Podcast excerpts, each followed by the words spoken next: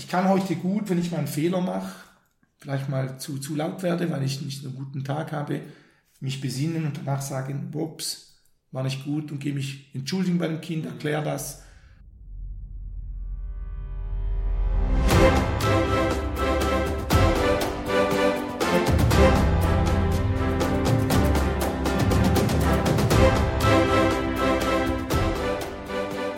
Raum für Selbstwirksamkeit.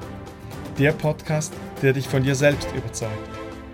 Wertvolle Interviews und spannende Inhalte für alle, die Herausforderungen aus eigener Kraft erfolgreich bewältigen wollen. Diese Menschen bereiten sich auf die Welt vor und erwarten nicht, dass sich die Welt auf sie vorbereitet. Von und mit Diana und Rico Stempfli.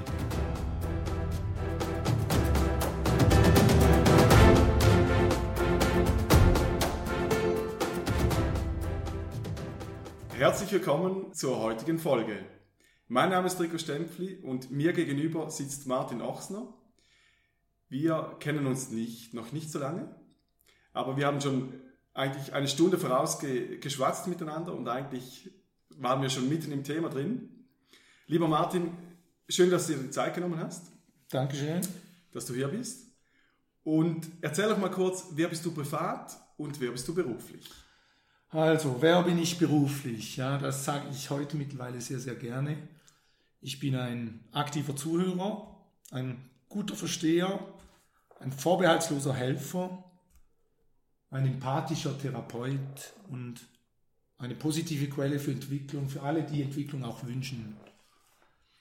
Zu meinem privaten Bereich, auch hier bin ich mir mittlerweile sehr bewusst, hat eine Zeit gedauert, aber ich bin mir sehr bewusst, ich bin ein einfühlsamer Ehemann, ein chaotischer und trotzdem liebevoller Daddy, ein motivierter Teilzeithausmann, ein guter Freund, der sehr gut zuhören kann und ein kleiner Rebell mit englischen Wurzeln, der sich auch gerne mal von der Masse unterscheidet. Und diese Wurzeln und der Rebell, der, die tun mir ganz, ganz gut. Okay. Du hast angesprochen, du bist Therapeut. Erzähl doch mal, in welchem Setting bist du unterwegs oder was machst du therapeutisch genau? Ich äh, biete Hypnosetherapie an und Gesprächstherapie, habe da ganz, ganz viele Ausbildungen gemacht. Und das ist meine, meine Haupttätigkeit, die ich anbiete. Ja. Mhm. Hypnose ist so, ich wende ja selbst äh, Hypnose an in meinen Coachings. Mhm. Und das ist immer so die Frage, was ist Hypnose, was bedeutet es? Ich nach meiner Feststellung kursieren da riesengroße Blasen und wilde Ideen davon, was Hypnose ist. Was ist Hypnose für dich, Martin? Was ist Hypnose für mich? Ich denke, dass bei Hypnose wird ein Riesenhype drum gemacht. Das kommt vieles aus der Showhypnose. Dass da ein Riesenhype drum gemacht wird, dass die Leute das Gefühl haben, man wird manipuliert, man wird gesteuert. Das kommt alles aus der Showhypnose. Hypnose ist für mich eigentlich einfach eine, eine, eine fokussierte ein fokussierter Weg, um fokussiert an einem Thema zu arbeiten. Und das in einer gewissen Entspannung, in einer gewissen Ruhe und gar nicht das, was mehrheitlich so wahrgenommen wird mit der, mit der Steuerung, dass irgendein Therapeut Einfluss nehmen kann, ohne die Mithilfe des, des Klienten. Mhm.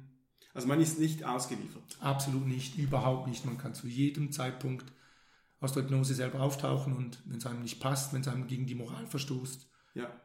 Aufstehen und gehen. Überhaupt gar kein Thema. Weshalb bist du in die Hypnose-Richtung gegangen und nicht eine andere Ausrichtung? Was fasziniert dich daran? Was fasziniert mich an der Hypnose? Ich habe vor ein paar Jahren hatte ich selber eine Krise und da habe ich mich ganz, ganz intensiv mit mir selber beschäftigt. Da kam ich dann über, über Coachings und Seminare, kam ich zum Thema Unterbewusstsein, was da so drin alles als fest sitzt, was bei mir alles drin festgefahren war, war, weil die Glaubenssätze, die drin waren. Und so habe ich mich immer mehr für das Unterbewusstsein interessiert und so kam ich zwangsläufig zum Thema Hypnose.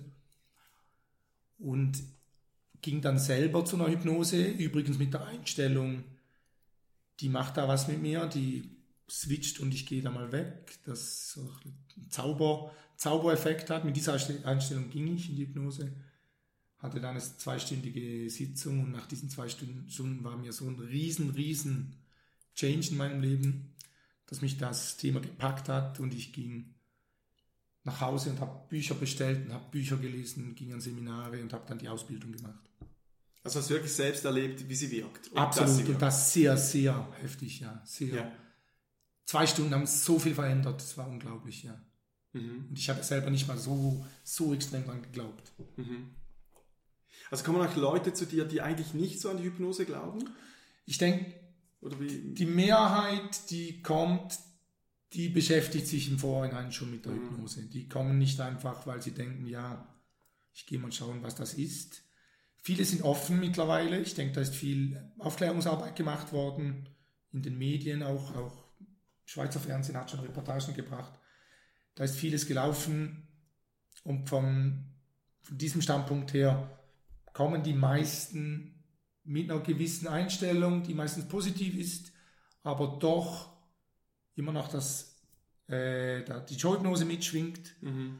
und sie einfach sagen, ich lasse mich mal überraschen. Ja, also sie bringen eine Offenheit mit. Sie bringen eine Offenheit mit. Ich denke, zu 95 Prozent bringen sie eine Offenheit mit. Hatte auch schon Fälle, dass Leute sagen, Hypnose funktioniert bei mir nicht und die kommen dann zu mir. Ich denke, ja, okay, wieso kommst du mit zu mir, wenn du glaubst, Hypnose funktioniert nicht?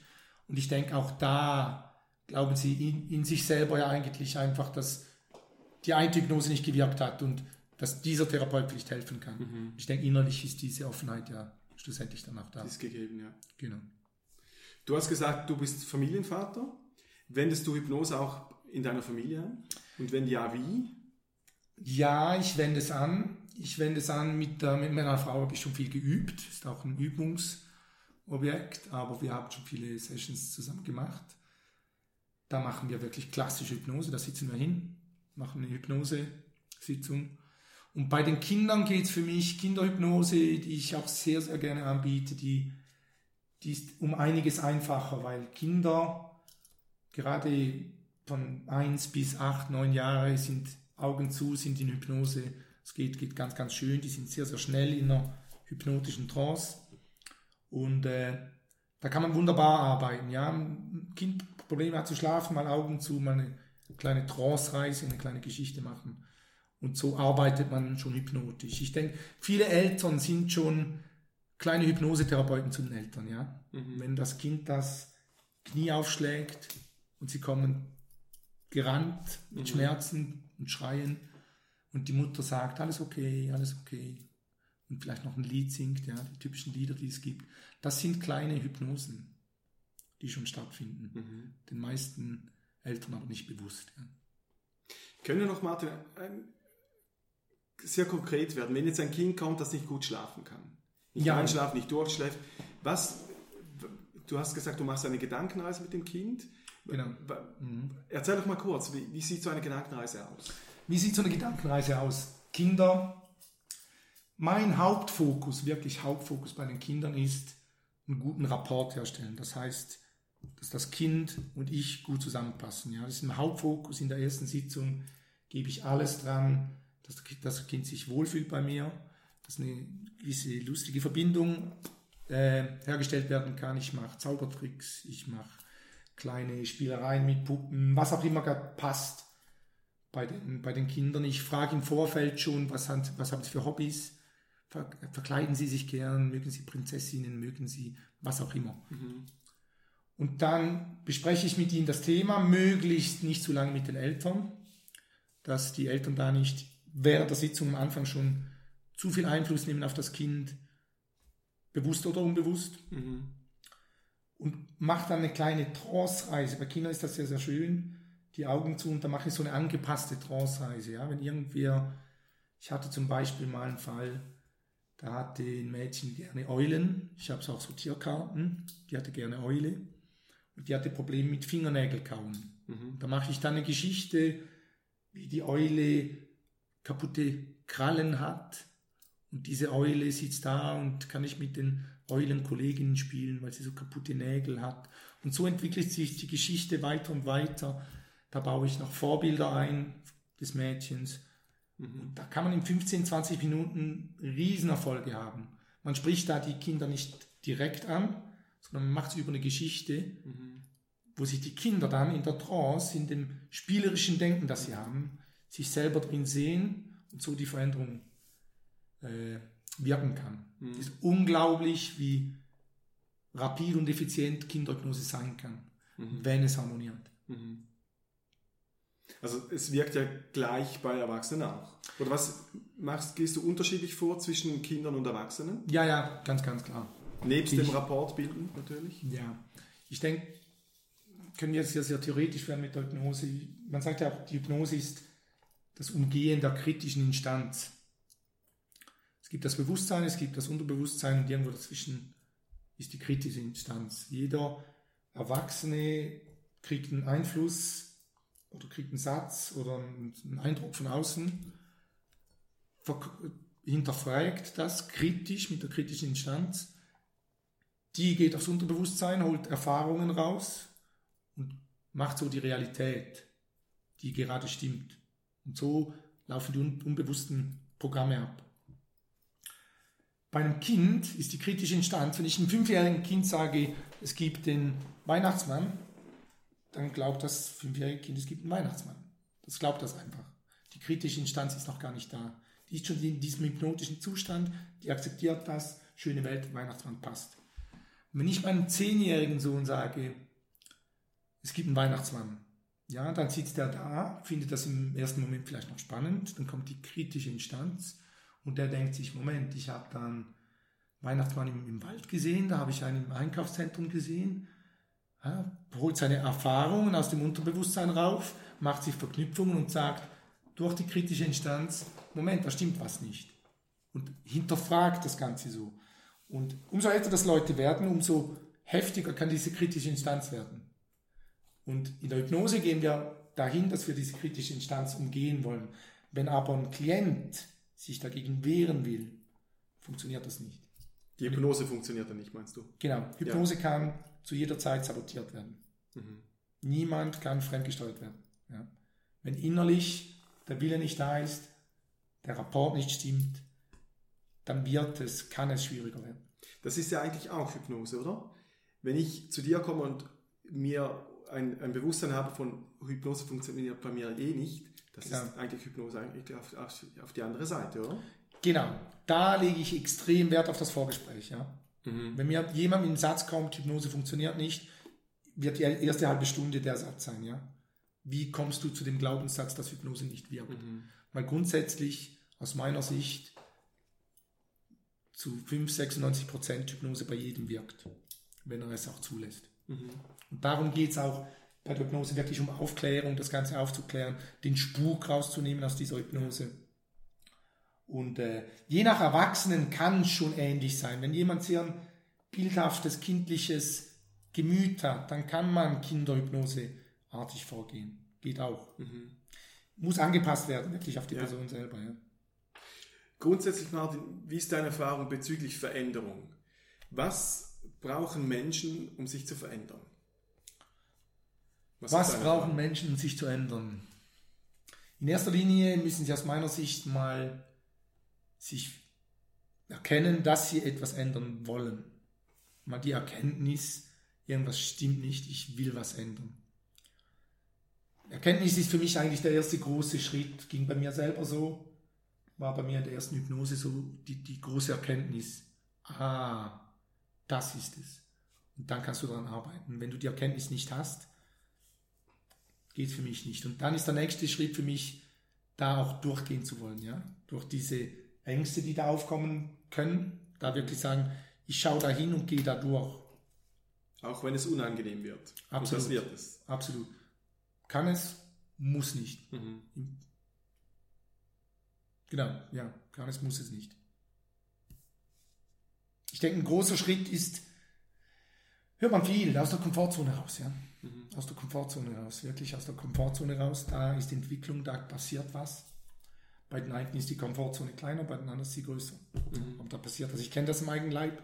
Ich denke, du kennst das. Mhm. Und, und, und vielfach, wenn man mal aus der Komfortzone geht, dran arbeitet und zwei Monate später zurückschaut, denkt man, boah, war eigentlich gar kein Problem. Mhm. Und umso mehr Fokus wir dieser Angst geben, so arbeite ich auch mit Kindern, ja. Umso mehr, dass du die Angst anschaust, umso größer wird die Angst. Ja? Umso mehr, dass du die Lösung anschaust, umso größer wird die Lösung. Mhm. Geht, geht beim Kind, kann man, kann man auch bildhaft machen. Ja? Man kann der Angst ein, eine Puppe geben, ein Gesicht geben. Kann man das Gesicht wandeln, ja? Macht ein schönes Gesicht draus. Funktioniert.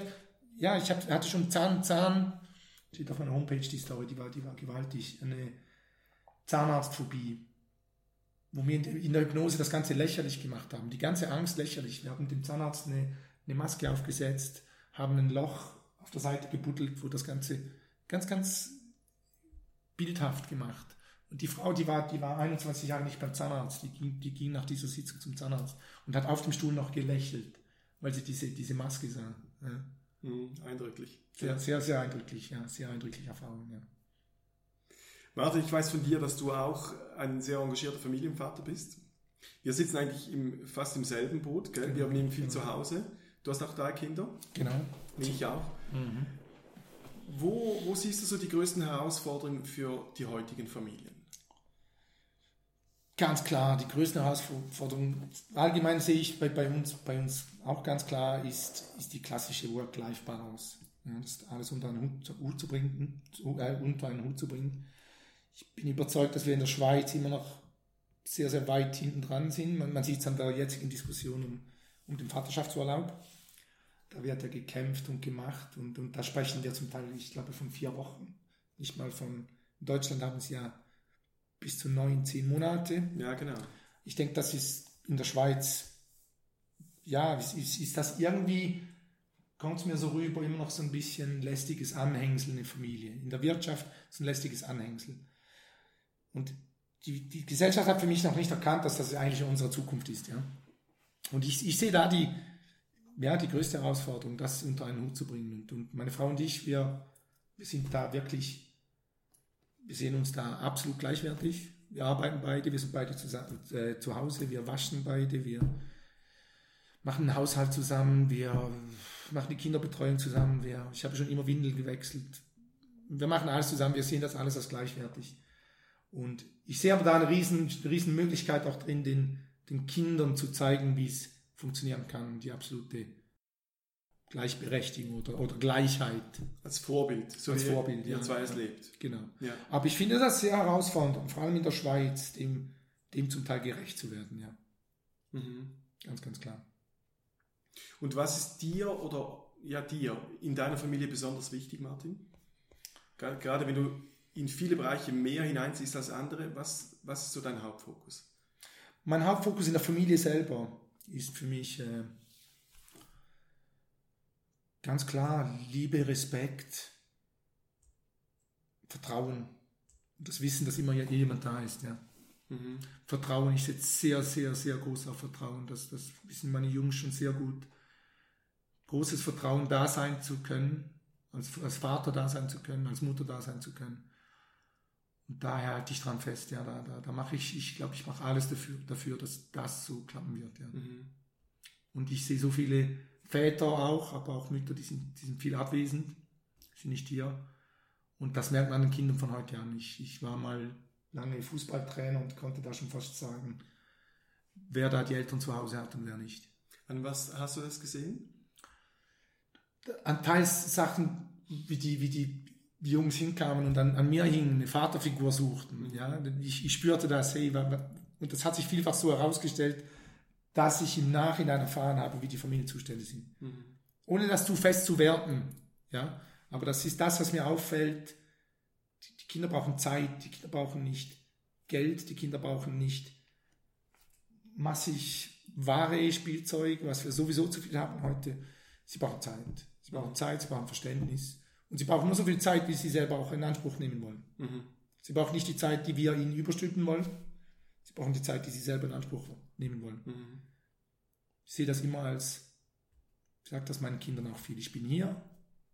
Wenn du noch willst, können wir was zusammen machen. Wenn du lieber mit einem Freund machen willst, ist das für mich mhm. auch okay. So eine, so eine Basis schaffen, ja? ja. so eine Basis, hier kannst du sein, geh raus, erfahre das Leben. Und trotzdem bin ich hier, wenn du mich brauchst. Genau. Mhm. Mir hat mir ein Klient letzt vor ein paar Wochen mal gesagt, ich habe das sehr schön gefunden. Ich gebe dir da eine Höhle, ja? in dieser Höhle bist du immer willkommen. Du musst aber nicht in dieser Höhle sein. die Seele bietet Schutz, ja. Jederzeit, wenn du kommen kannst. Und da ging es um einen Teenager. Dann komm, wenn du Erfahrungen sammeln willst, dann geh. Mach diese Erfahrung. Das ist für mich, für mich Grundpfeiler, ja. Ja.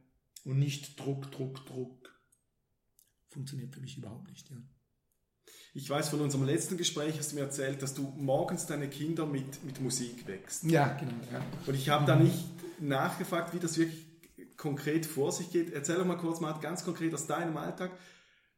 Ich glaube, ich denke, die wenigsten äh, wecken die Kinder mit Musik. Erzähl doch mal, wie machst du das? Wie, wie funktioniert das bei euch? Ja, ja, ist cool. Ich habe äh, ja mittlerweile wahrscheinlich von, von einem Jahr, eineinhalb Jahren oder, oder länger, habe ich gemerkt, ich, ich, das Thema Hochsensibilität müssen wir nicht zu fest reingehen, aber ich, ich bin hochsensibel, ein Thema, das mir immer wieder begegnet das ich über die Kinder auch erfahren habe. Und ich habe gemerkt, dass wenn ich am Morgen mit den Kindern aufstehe, gleichzeitig, was ich lange gemacht habe, war ich komplett überfordert. Ja? Die stehen auf, nicht alle gut gelaunt, kommen da raus und, und sind, sind wütend und ich habe das überhaupt nicht vertragen. Ja? War zu viel für mich. Da habe ich gedacht, ja, ich muss das ändern. Das kann, ist nicht gut, wenn man den Tag so startet. Da habe ich begonnen mit einem, mit einem Buch gelesen. Äh, wie heißt Morgen, ist ein Morgenritualbuch. Weiß nicht mehr, wie es heißt. Aber mhm. ein Morgenritual, wo man eine Stunde aufgeteilt hat, 20 Minuten Sport, 20 Minuten Lesen, 5 Minuten Meditieren, 5 Minuten Affirmationen, 5 Minuten Tag planen, irgendwie sowas. Genau. Ich habe das begonnen, Stunde vor den Kindern aufgestanden und dieses Ritual hat mir so viel gebracht. Ich, ich starte den Tag, war puff, war hier, war richtig cool. Und habe sogar zum Teil noch dann eingebaut, mache ich nicht immer, bin noch unter die kalte Dusche, auf kalt gestellt, mir noch in die kalte Dusche gegeben und war so richtig, wow, jetzt bin ich hier. Und habe ich gedacht, hm, wenn du mit dieser Superlaune ins Zimmer stürmst, ist das vielleicht auch nicht gerade der, der einfachste Weg für die Kinder. Und dann kam ich auf die Idee, möglichst positive Songs, Songs, wo ich weiß, den Kindern gefällt. Ich spüre das ja immer, erfahre ich auch immer. Und dann habe ich angefangen, diese Songs einzuspielen. Mittlerweile, mittlerweile schaue ich extrem drauf, was für Songs das sind, was ist der Inhalt. Im Moment gibt es so ein Lied Stimme von EFF. Okay. Ganz, ganz ein schön, guter Text aus meiner Sicht. Und dann hole ich die Kinder so raus und ich gebe da, ich spiele da eins, zwei Lieder. Die wachen auf, ich gehe rein und versprühe da mal so ein bisschen gute Energie und dann ist das in der Regel ein richtig schönes Aufstehen. Ja? Mittlerweile sagen mir die Kinder am Abend, bevor sie ins Bett gehen, welches Lied das am nächsten Tag war. Cool. Ja. Ist ja. wirklich cool, ist ein schönes ja. Aufstehen. Ja. ja. Und du merkst es vermutlich eine Veränderung in deinen Kindern, wie sie aufstehen. Ja, absolut. Absolut, absolut. Ja, ja, das ganze, die Gedanken, die Texte wahrnehmen, der, der Lieder, die, den Fokus. Ich erlebe meine eigene Entwicklung, die ich mache.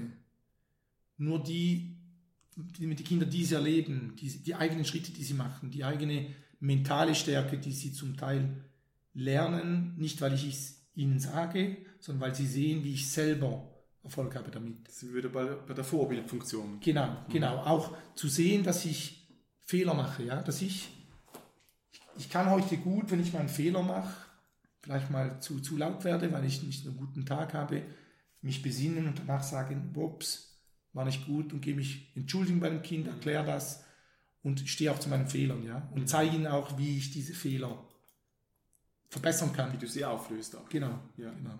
Spannend. Du hast gerade deine eigene Weiterentwicklung angesprochen, Martin. Zu welchen großen Stolperstein musstest du in deinem Leben überwinden?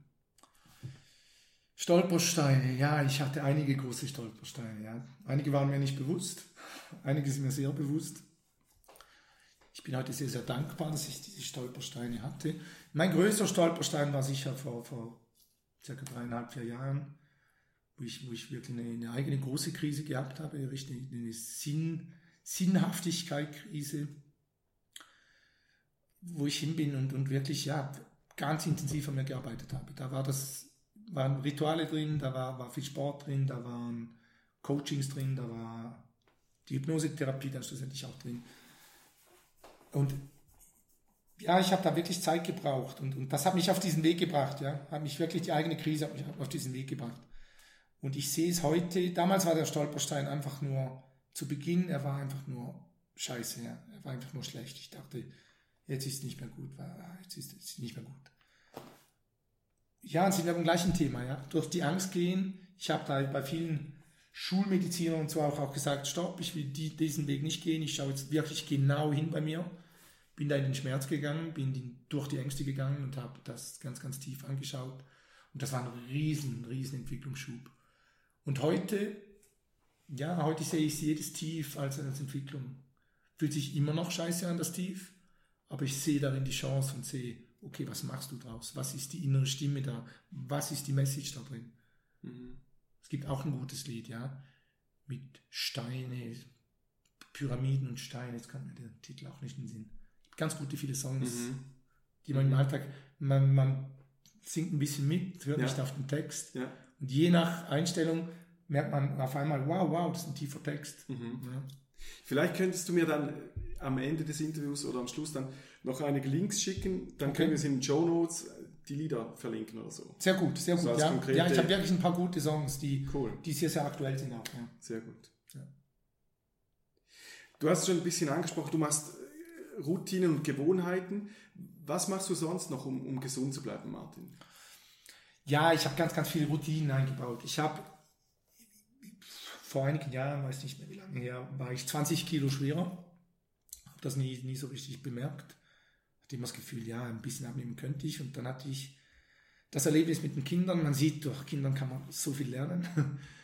Bin ich auf, waren wir in einem Rutschenparadies und bei diesen Rutschen muss man ja immer wieder rauflaufen, die Rutsche runter, wieder rauflaufen.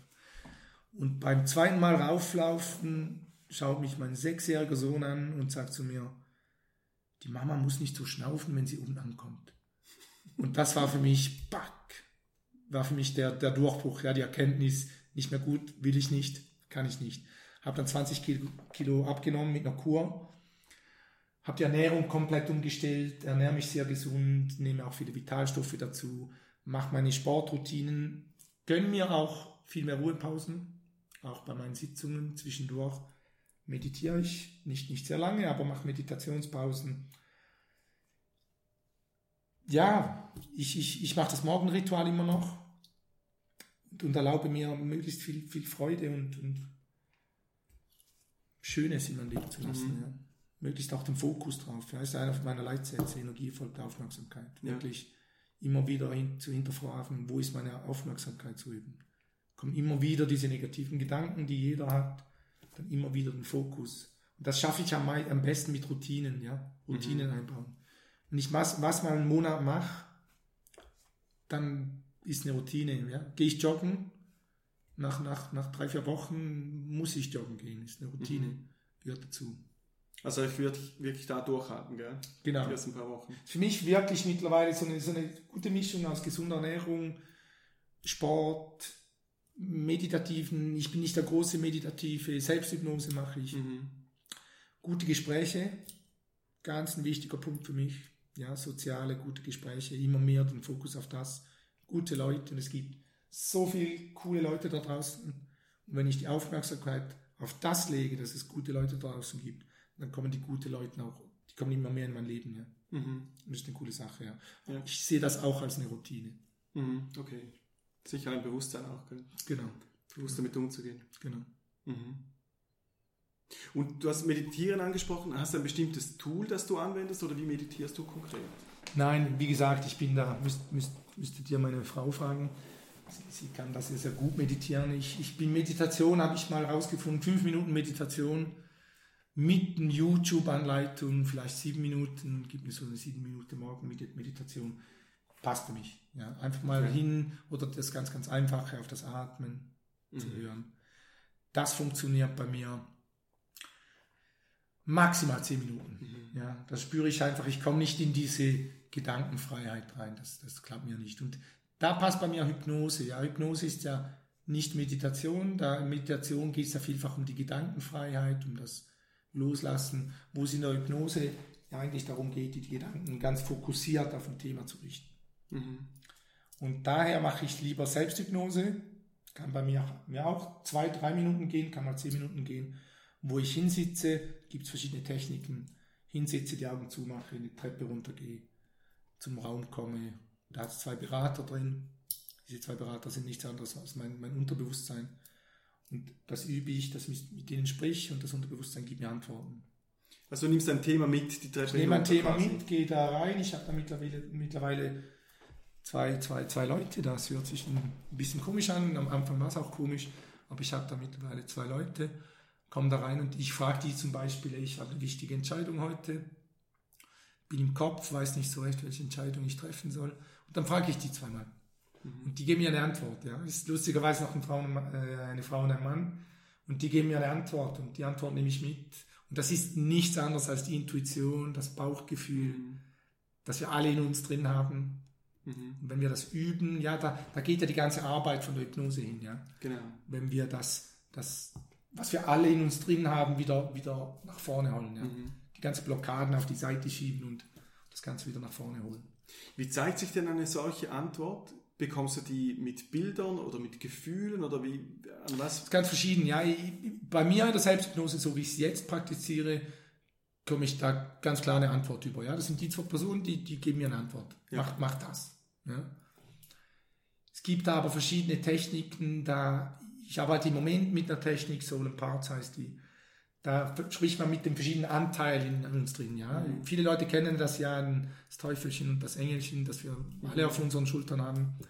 Und da mit den verschiedenen Anteilen reden, weil jeder Anteil ja irgendeine Begründung hat. Ja. Weil wenn ein Raucher raucht, hat dann ein Anteil, der sagt, ich genieße das, ja, ich sitze da draußen, genieße das, ist ein Genuss.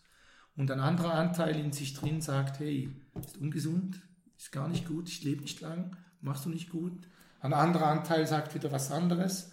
Und Selbsthypnose ist da so frei, ja, man, man kann mit seinen Anteilen kommunizieren, gibt es ganz, ganz spannende Sachen, ja, auch mhm. Hypnose, da, ja, da kommen Leute in, in, in Dinge rein, die kann man sich zum Teil gar nicht vorstellen. Ja. Es kann ganz surreales Zeug sein, das aber im Unterbewusstsein so hilft, dass es zur Lösung kommt. Mhm. Mhm. Okay, spannend. Auch deine konkreten Tipps und Tools so zu erfahren, ist wirklich spannend. Cool.